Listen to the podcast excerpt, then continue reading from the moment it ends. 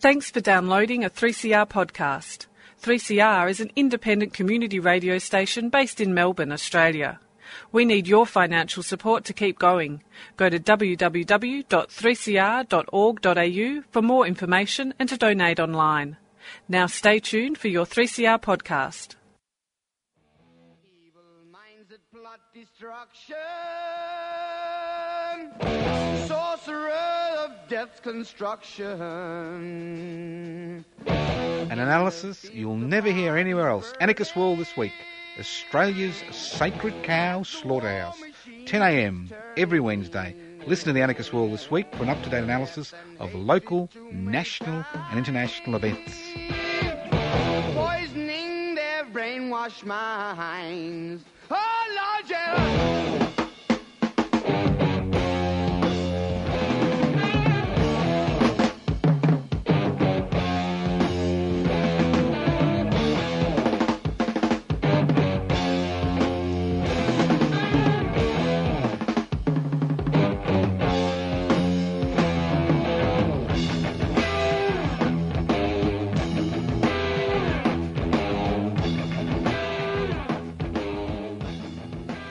Welcome to the Anarchist World this week, broadcast across Australia on the Community Radio Network. My name's Joseph Toscano. I'm hosting today's program. The program is podcast, so if you're called away, don't despair. The program is podcast. You can access the podcast for the next two to three weeks by going to 3cr.org.au. The program comes to you via the Community Radio Network, courtesy of Melbourne's Community Radio 3CR. I said before, my name's Joseph Toscano. You wonder what anarchy is all about, no, no, it's not what you think it is. Anarchos without rulers. An anarchist society is a society without rulers. It's a society where wealth and power, well, power is devolved and wealth is held in common and uh, used for the common good. Very, very boring conservative concepts. So if you're an anarchist, you're a very responsible, boring conservative person who wants to be involved in many of the decisions which uh, have an impact on your life. And that's what the anarchist movement is about. It's about creating a society without rulers, not without rules. You listen to the Anarchist World this week, as I said before, courtesy of the Community Radio Network. Now, I think we're going to meander along. You know, there are some programs which are exciting and other programs where you meander along. And what I'd like to do on this program is actually not just react, react, react, react, react. Because you'll find most of the media in this country is based on reaction and peddling basically half truths and lies. I mean, it's very simple. You know, we've had this so-called firefighters dispute in uh, in Victoria, and all you've got to do is look at the, uh, you know, Murdoch's rag in Victoria. I won't even mention the name. I can't be bothered giving them publicity. It is going out of circulation sooner or later. But you find week after week, week after week, the same tired old garbage. Not based on facts, not based on opinions, but actually based on open lies. And that's the way it works in the society. It's very simple. We're told we live in a three society. We're told we live in an egalitarian community. We're told we've never had it so good. We're told we live in a secure society. And, and, and when you look around, you be, actually begin to understand that what we are told to a significant degree is not correct. And in many regards, open lies. For example, during the fast, past 40 years, during the deregulation, privatisation, globalisation, corporatisation revolution, was not only swept Australia but swept most of the world, we have seen for every dollar an investor invests in 1976, the return to the people doing the work to create the wealth, not those who provided the capital to the people who created the wealth, was about 65, 66%. And about 33, 34%, 35% went to the investor as a return. Today, 40 years later, as a direct consequence of the globalisation, corporatisation, privatisation, deregulation revolution, what we seeing now today, for every dollar the investor invests, 35% goes to the people providing the labour to create the wealth, and 65% goes to the person providing the capital to pay for the labour that creates the wealth. Simple, isn't it? Simple. So what we've seen is a revolution.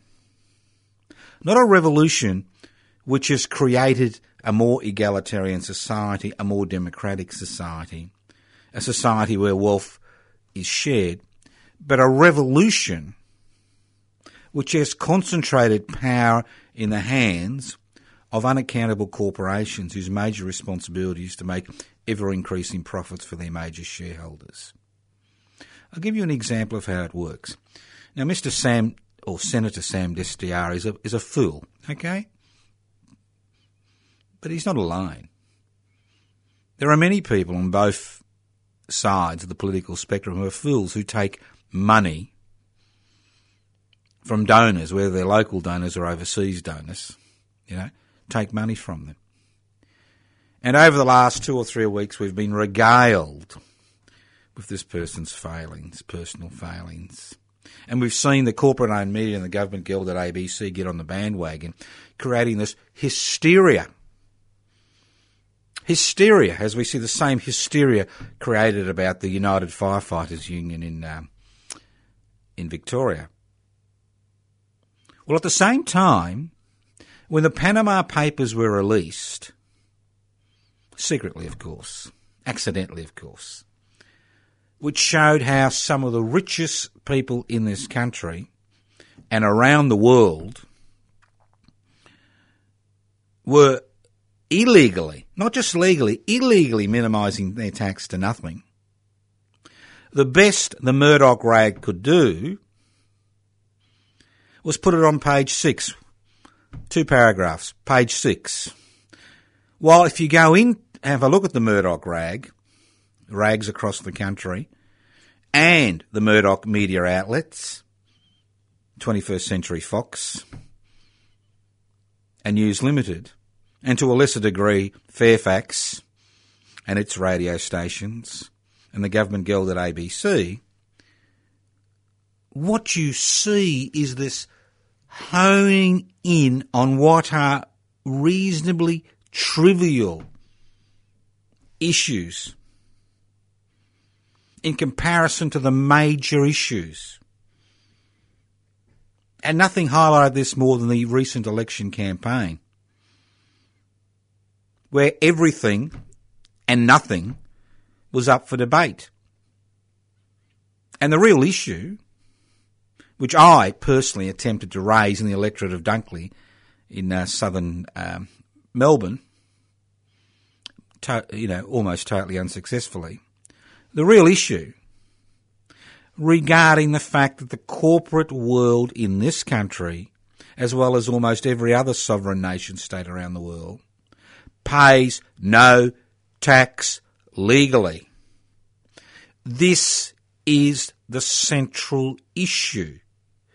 Because if you have large corporations which are owned by their major shareholders, whose major responsibility is to create ever increasing profits for their major shareholders, irrespective of the human, social, environmental, and national costs, irrespective of the costs to the viability of sovereign nation states. If this is if this is this is the central issue, and if this is not discussed, it is not raised. It is not raised in Parliament. It is not raised in the government guild at ABC. It is not raised and debated in the corporate owned media. It may be mentioned, but mentioning an issue is different to debating that issue on a daily basis as we see across the electronic media, the World Wide Web, etc., as we see the issue regarding the United Firefighters Union and the CFA and the issue regarding, you know, political donations. So we need to move from a reactive situation where we continue to react to their shortcomings and become involved in active resistance to what is happening because you cannot expect the very organs which obfuscate the truth, which push their owners financial considerations before the considerations of the community, you cannot expect them to do the job for you. And that is the dilemma that so-called issue-orientated radical activists face in this community today, expecting the corporate-owned media and the government-gelded ABC to do our job for us. And that brings me to the role, the critical, the essential role the radical activist plays in society.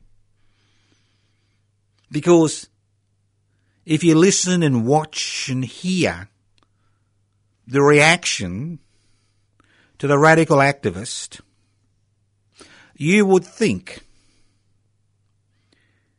they are the devil's conjoint twin. You would think that.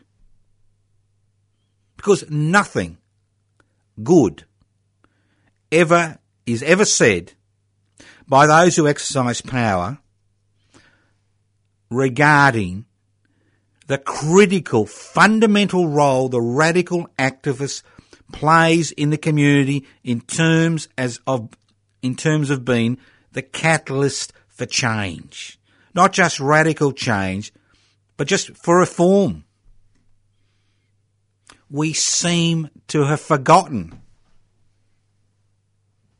not consciously and unconsciously, but consciously, the radical activist is written out of the historical record of this country. Why do you think we have a minimum wage? Which reactionary and conservative elements are fighting against. Why do you think we have a public education system? Why do you think we have a public health system? Irrespective of our personal criticisms regarding various aspects of those systems, we have them. Why do you think we have a social security net? Why do you think we have sickness benefits, a new start allowance, irrespective of how miserable it is, pensions? Why do you think we have a relatively stable, safe community. And all these things were not given to the community by philanthropic organisations, by those who own the means of production, distribution, exchange and communication. They were created through the blood, sweat and tears of generations of Australians, generations of people who have worked for a whole range of issues, whether it's gender equality, whether it's the eradication of racism, whether it's racial equality, whether it's economic equality, and the radical activist has been at the forefront of that struggle. The struggle for Indigenous rights, the struggle for the establishment of a treaty. And the list goes on and on and on and on. How many initiatives which benefit the public, yes, the public, the citizens as a whole, not just those who own the means of production, distribution, exchange and communication, not just the interests of the 15% of Australians who have the disposable income to be part of the investment class, which benefits greatly from the type of legislation which is currently passed through this parliament, which puts them at the forefront forefront of society in this community today. How many of these initiatives? Not one of these initiatives. They came through struggle, which f- f- which led to the creation of political parties, which saw political parties take up these issues because they were the dominant issue which were being pushed by the public as a whole. And that's why, and that's why, and I'll mention it every week until the cows come home.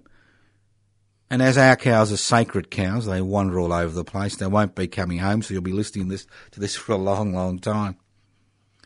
The fact is that if we do not have political forces, both parliamentary and extra parliamentary, which are willing to put public interests before corporate interests on a daily basis, we will continue to find that the globalisation, corporatisation, deregulation, privatised revolution will continue to suck the oxygen from the public and will continue to pauperise an increasing number of people in our community, a very rich community where we don't need to have people who are homelessness, where we don't need to have people who are living, you know, on a new start allowance. I'll give you an example.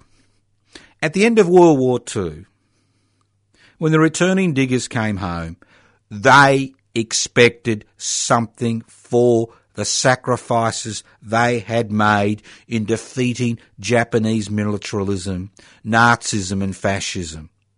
They expected something in return.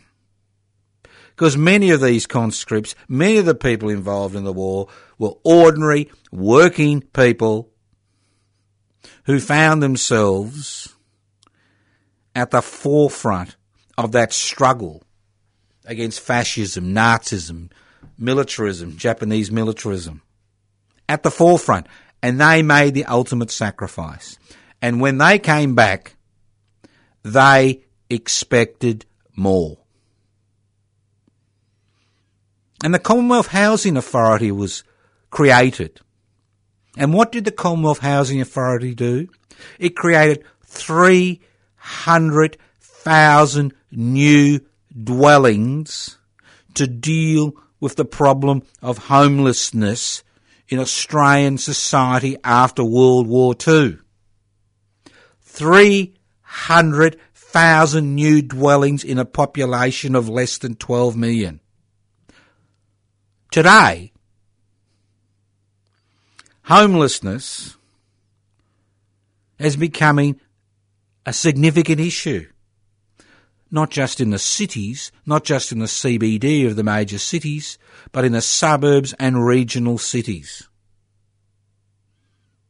And we have all these organisations which theoretically look after the homeless. And they can provide every service except providing a home. And we have the state, whether it's the state government or the Commonwealth government or local government, standing on the sidelines, criminalising and pauperising the homeless. So why don't we have the same public building program in 2016? Because we have had a wholesale change in the nature and the role of government. In Australia since the dismissal of the Whitlam led Labor government in 1975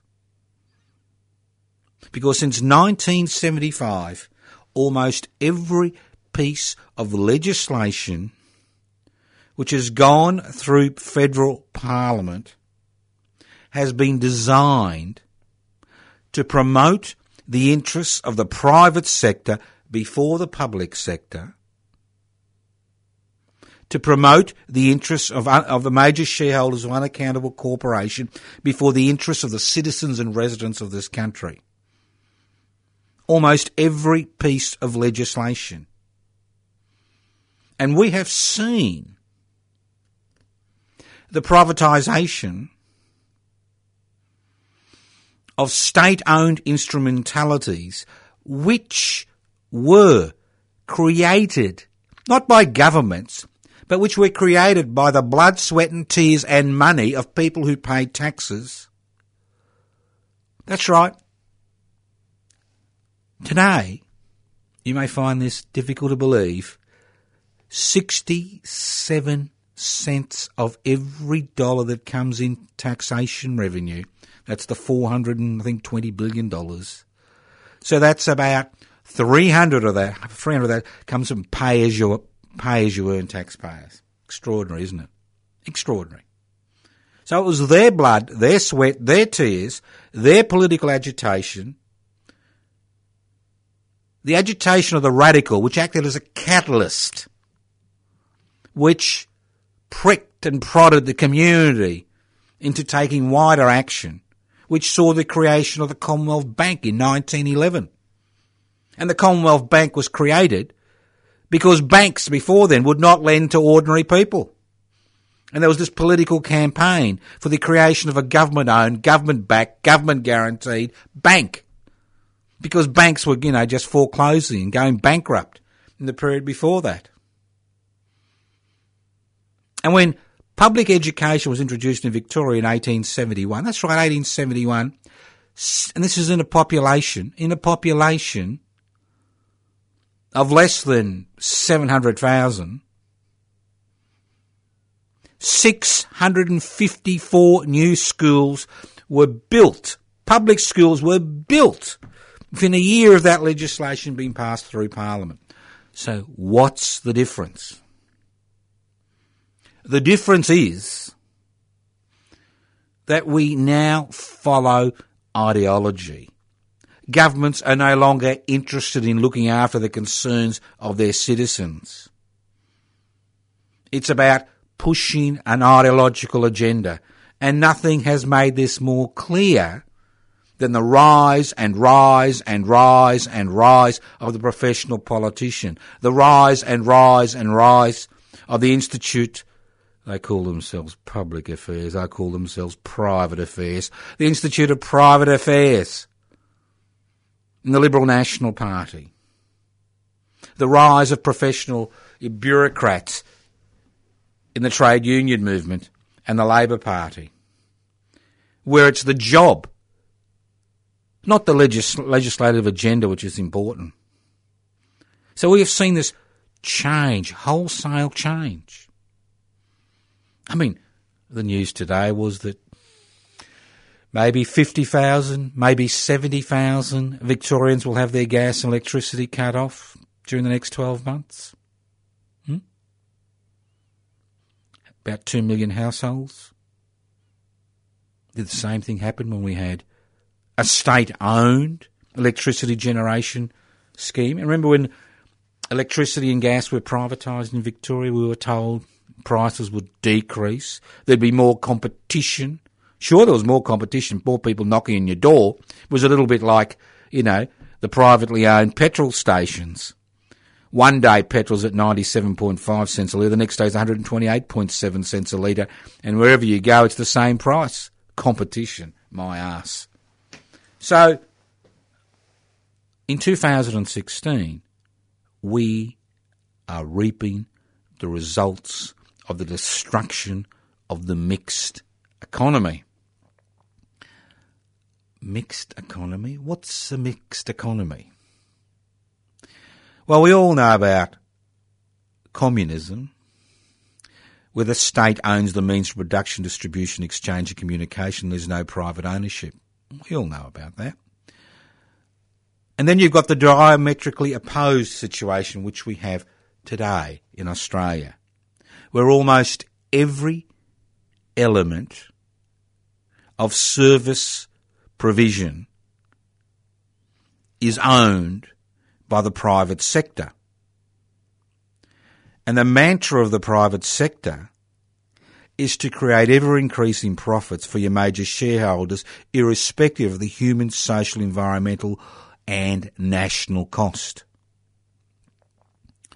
So a mixed economy is where you have a mixture of state owned enterprises, federally owned enterprises, and privately owned enterprises where you have natural competitive forces. Because when an economy is totally privatised or totally owned by the state, you find that competitive forces are irrelevant, irrespective of government legislation which somehow, somehow has some impact on the activities of those privately owned corporations, whether they run prisons or car parks or privately owned housing, and the list goes on and on. So a mixed economy, when the government owns certain, on behalf of the people, owns certain enterprises, whether it's the production of electricity, whether it's produ- whether it's Medibank Private like it used to be, whether it's uh, whether it's a Commonwealth Bank, whether it's government owned airline, government owned infrastructure. So when the private sector gets a little bit out of control, people, through their impact on government through elections, can actually have an impact on the type of policies which are conducted by publicly owned infrastructure and enterprises and service providers, which acts as a brake on the activity of the private sector its ability to gouge as much profit as it can from its citizens, from its uh, customers.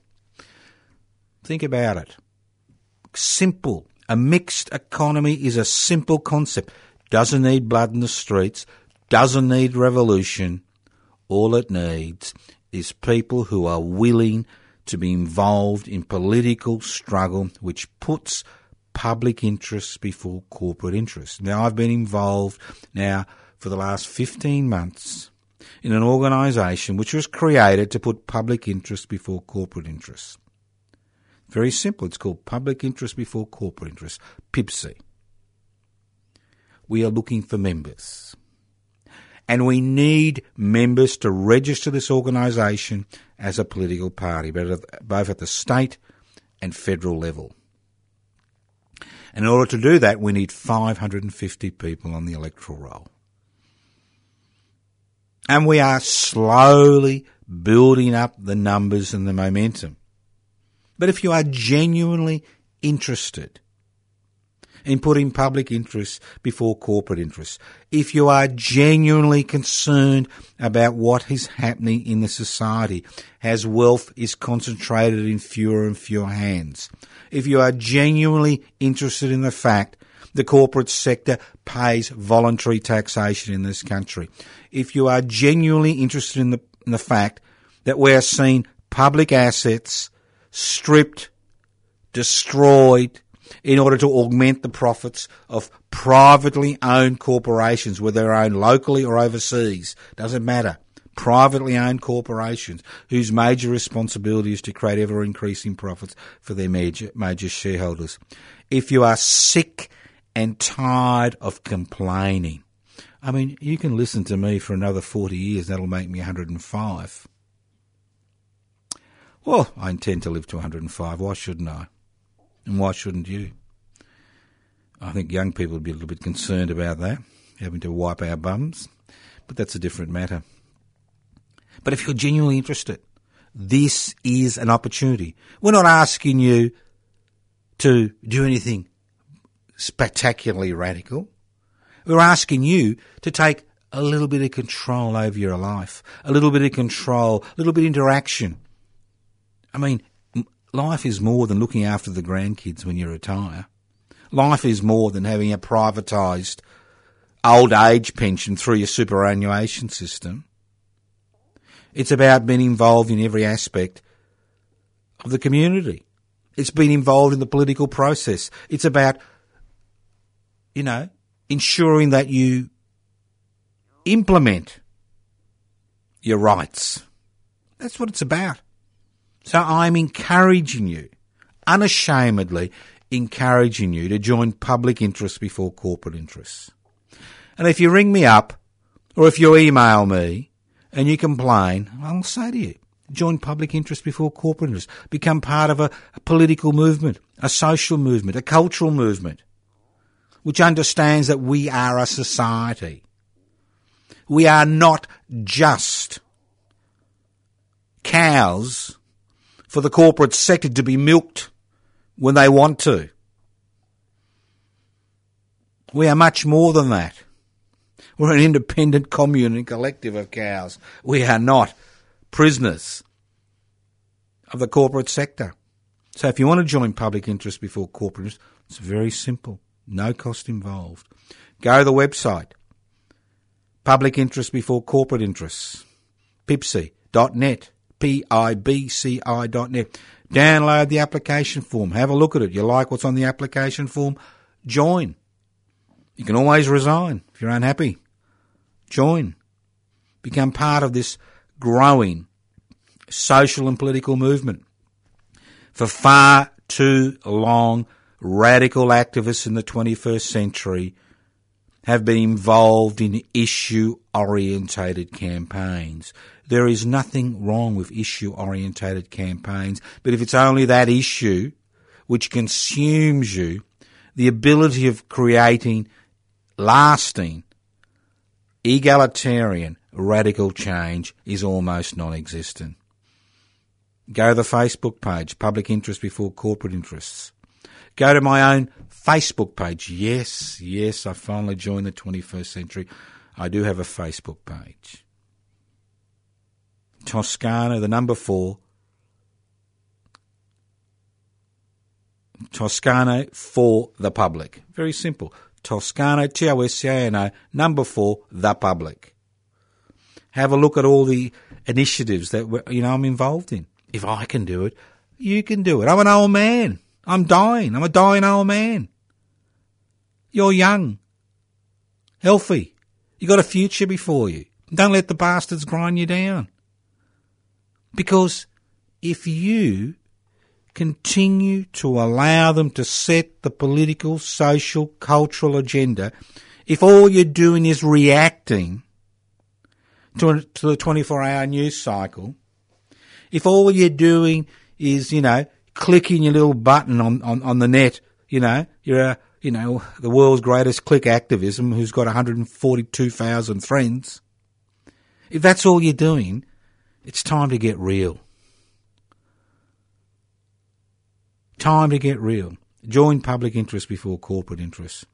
Have a look. There's a few things coming up. I know that uh, on the uh, Sunday, the 2nd of October, and I'll give you more information about that, they're having a public education forum in Seaford, and uh, Jean Ely from uh, will be out talking about that as their special guest. I know they've got a lot of activities planned and they are doing things. At least they're doing things. Because what the corporate sector wants, what the political classes want, what the government gilded ABC wants, what the corporate owned media wants is consumers. They want people to consume news. They're not interested in change, reform, radical change. They have no interest. What they're interested in is maintaining the status quo. That's all they're interested in. They're not interested in your life, your future, your children's future, your grandchildren's future. They've got no interest. All they're interested in is maximising their major shareholders, their major investments, investors' bottom line. You are disposable fodder. You're shit. You're nothing as far as they're concerned. You're a consumer. Consumers consume.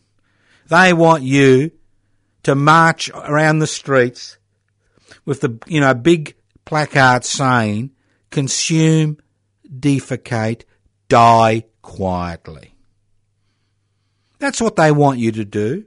They want you to go out every three years and every four years on Australia and cast your little ballot. And then sit back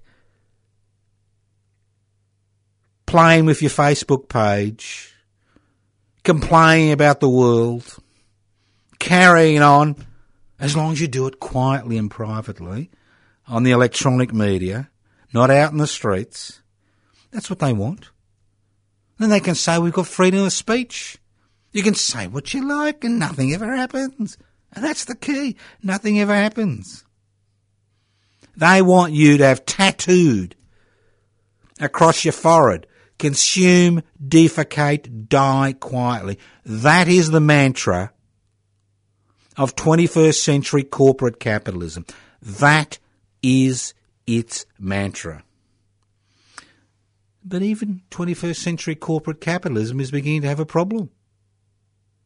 It's all very well having low wages growth, but if people don't have an increase in wages and other bills continue to soar, well, they consume less, which is good for the planet. Great. But it's bad for profitability. So think about it. Are you part of the consume, defecate, die quietly brigade? Are you marching round in circles, singing the mantra, consume, defecate, die quietly? Are you, or are you a part of that little radical fringe? That marginalised group? The, con, the conjoint twin of the devil, as painted by the corporate owned media and the government gelded ABC, who is the catalyst for change, who are willing to put new ideas out for public debate, who are willing to fight for those ideas, who are willing to put the public interest before the corporate interest, who are willing to be stand up and counted, who don't just react to the 24 hour news cycle, but create, create that momentum for change. Create that new world in your hearts. Create that. And that's what life is about. About being involved. I know it's difficult. Every day there's a new bill. Sometimes two, sometimes three. Every day you are thinking how you're going to make ends meet. Especially if you're one of the 33% of Australians who rely on social security benefits to survive, or who are part of the 50% of Australians who are involved in poorly paid, casualised work. But in order to dig yourself out of that hole, we need to be politically active. It's simple. No political activity, no activity on the streets, then you become part of the, you know, consume, defecate, die quietly brigade. The model citizen. The good soldier civic. The model citizen. In World War One, there was a beautiful anti-war cartoon. I think it was the good soldier civic. Very muscular bound soldier, no head perfect soldier. If you're going to have a war fought by workers at the end of a bayonet, perfect soldier. We have the perfect citizen today who's caught up in their own angst. You know, I was a little bit shocked. It takes a it takes a lot to shock me, and I mean I'm nearly 65. I've been a doctor for over 40 years. I've seen a lot of things in my life, met a lot of people, and it's hard to shock me, but it happens. And I was looking at that research that's going on regarding the 55,000 women who are involved in this longitudinal survey. Longitudinal survey um, regarding health matters, both physical and mental. And the shocking news was that when the survey started 20 years ago, one in five of the women involved in the survey reported, that's 20%, reported that they had anxiety issues. Issues, you know, depressive issues, anxiety issues, psychological issues. 20 years later, 20 years later, that number had grown to one in two. That's 50%. 50%. And when you look at all the available statistical analysis regarding health. Although there are many improvements in physical health, in terms of psychological health, the Australian community has become a basket case. Do you like the term basket case? Well, in the good old days, you like it, the good old days in the 18th and 19th century, when somebody had a psychiatric uh, episode,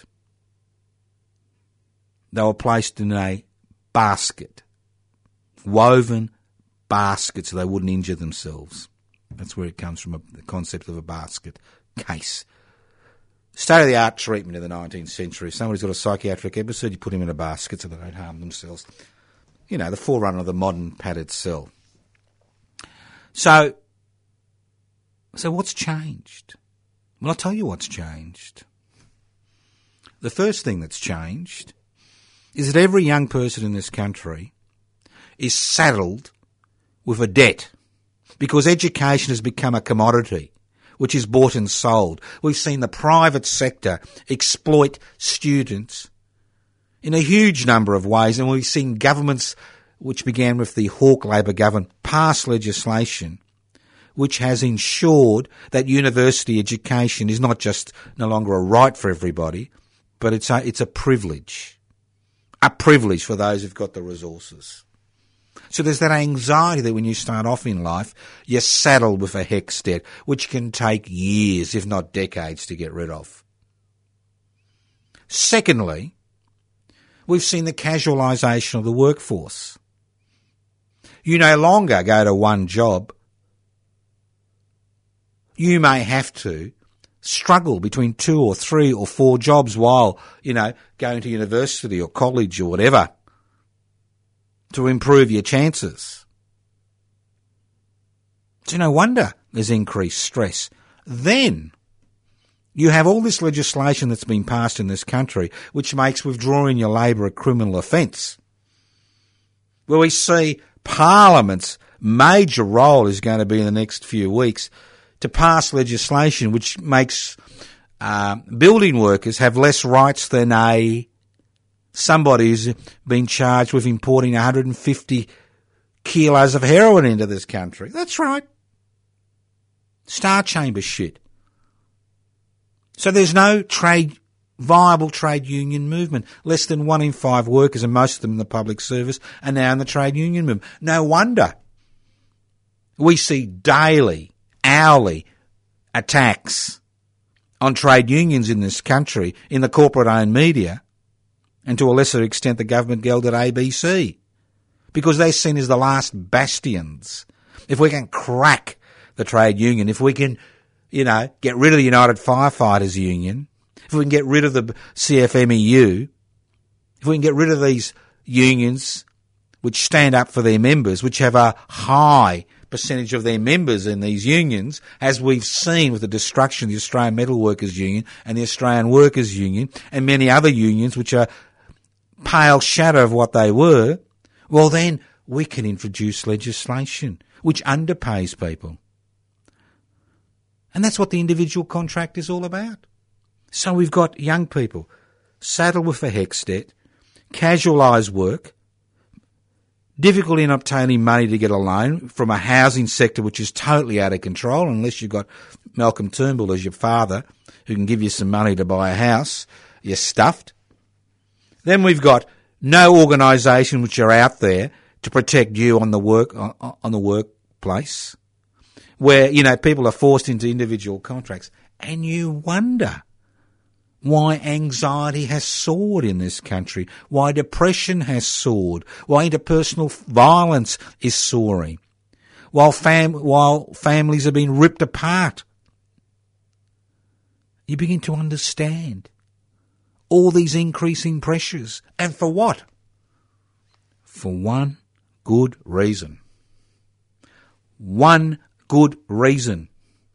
To increase the profits of unaccountable corporations to ensure that 1% of the population owns 40% of the wealth and 40% of the population in the land of milk and honey, the land of Oz, the land of opportunity, the land of fair go, owns 1% of the wealth and all the associated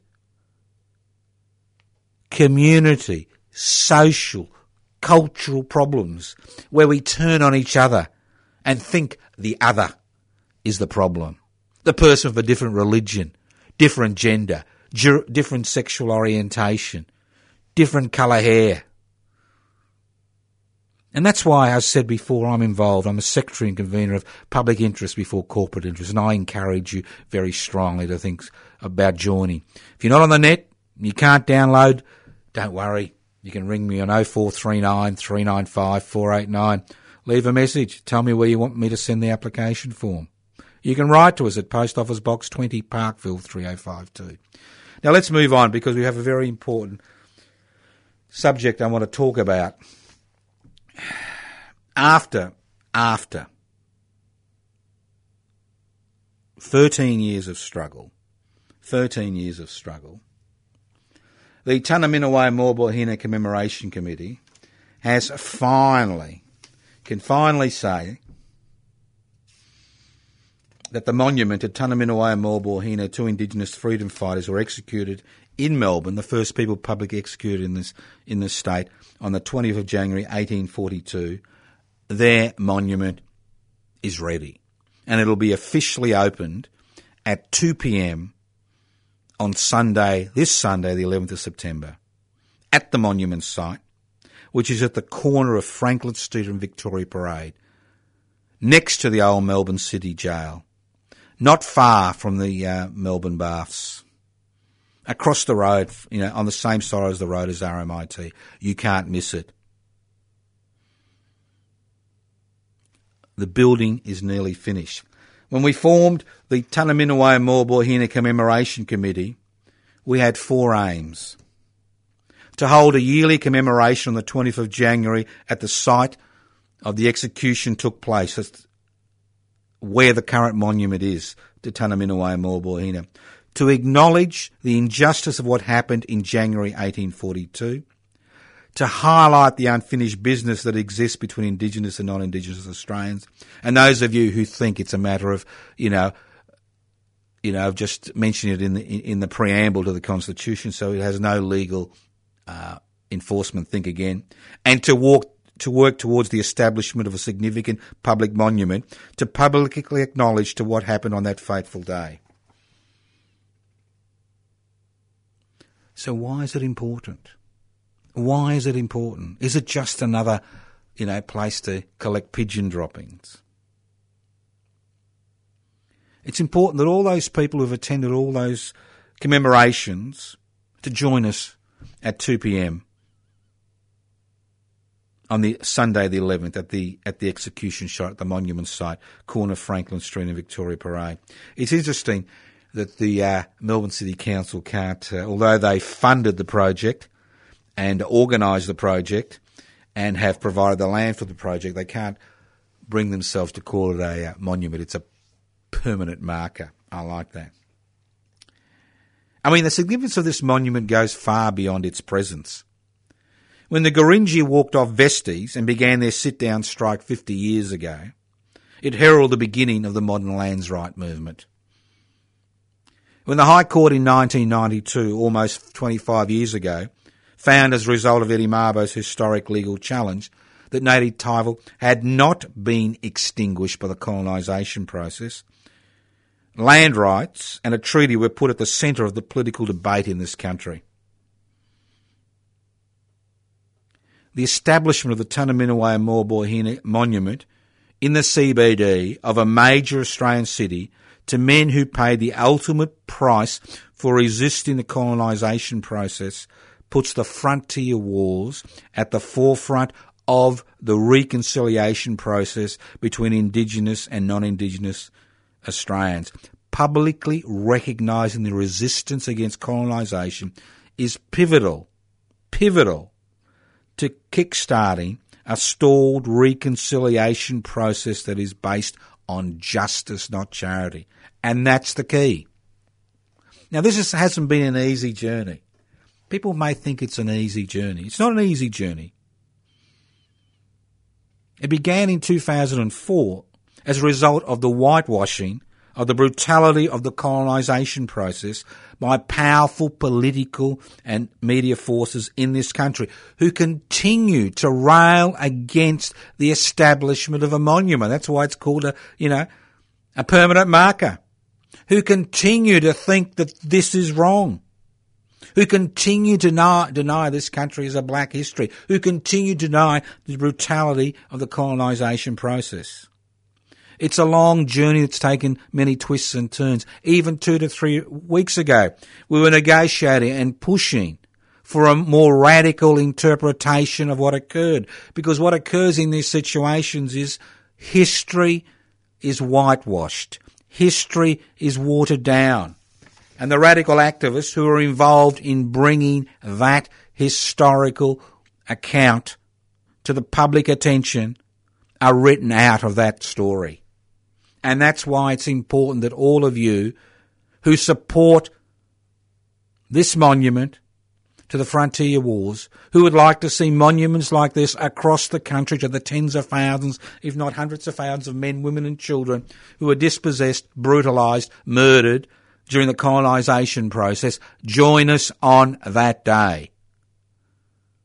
Because the establishment of this monument in the Melbourne CBD, through the courage, and let's thank the Melbourne City Council, they provided the finances and they had the courage to stare down conservative and reactionary forces in this country to ensure that that monument was built as a direct result of direct political pressure, social pressure, which was placed on the Melbourne City Council with the Tunnerminnerwait Maulboyheenner Commemoration Committee. So this is a day for each and every one of us. So join us, 2 p.m. Sunday, the 11th of uh, September. Um, go to the website, Tunner Mall, mall, M-A-U-L, dot org. Get information there. And if you don't know where to go, it's very simple. Corner of Victoria Street at Franklin Street, next to the Melbourne City Jail, not far from the Melbourne Trades Hall, near the Eight Hour Monument, not far from the City Baths. It's just there at the end of Swanston Street, next to RMIT. You can't miss it.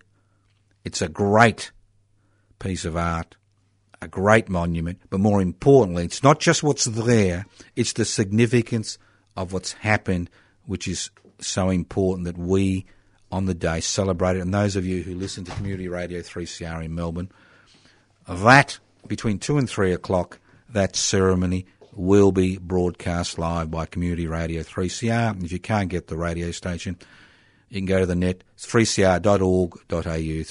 3cr.org.au. Thank you once again for listening to the Anarchist World this week on your local community radio station. Write to us at Post Office Box 20 Parkville 3052. Email us at anarchistage at yahoo.com. Go to the website anarchistmedia.org, pipsy.net, tunnermall.org. Um, go to my Facebook page. You won't find out what I ate for breakfast. You won't see any pictures of, you know, food I've eaten. You won't even see pictures of what I defecated this morning. Strong political action.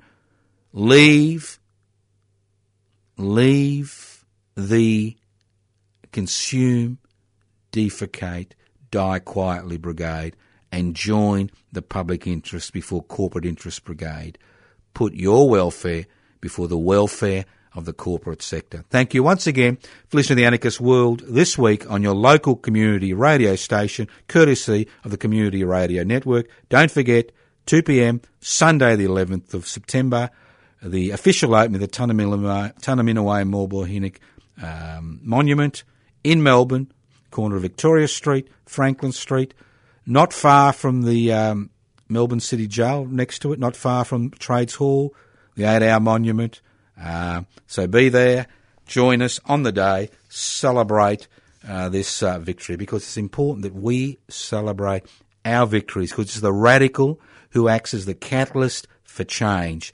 Those who are marginalised, ostracised, pushed, pushed aside, laughed at, denigrated are those who turn the wheels of change in this country. Thank you once again for listening to the Anarchist World this week on your local community radio station. The program is podcast. You can access the podcast by going to 3cr.org.au. That's 3cr.org.au. Listen to the Anarchist World this week on your local community radio station via the Community Radio Network next week. Off we go. We've got the cow. Off we go. Evil minds that plot destruction. Sorcerer of death's construction. An analysis you'll never hear anywhere else. Anarchist World this week. Australia's sacred cow slaughterhouse. 10am every Wednesday. Listen to the Anarchist World this week for an up-to-date analysis of local, national and international events. Their brainwashed minds. Oh, Lord, yeah.